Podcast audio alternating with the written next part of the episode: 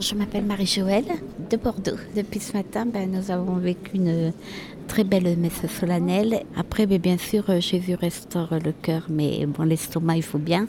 Donc un petit tour euh, voilà, pour aller prendre une petite pause repas et très vite euh, revenir pour tous les ateliers.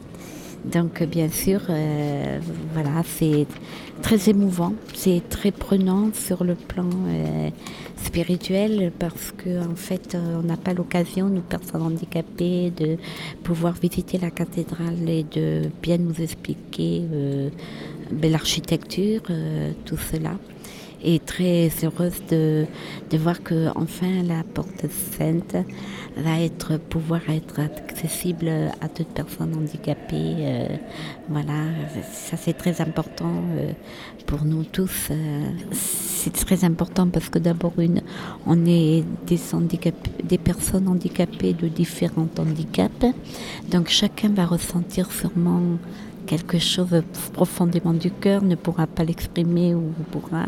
Mais en tout cas, c'est sûr que Jésus va toucher le cœur de chacun euh, en franchissant cette porte de la, de la miséricorde. Et, et ça, c'est, c'est très émouvant. De, voilà, moi-même, euh, je suis très.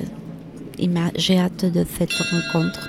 Je suis sûre que Dieu me touchera c'est très important pour chacun, même pour, euh, je dirais qu'on est dans une cathédrale, on dit euh, il y a tous ces visiteurs, euh, mais je suis sûre que tous ces visiteurs qui sont là, ben, je suis sûre qu'ils repartent quand même avec quelque chose dans le cœur. Hein.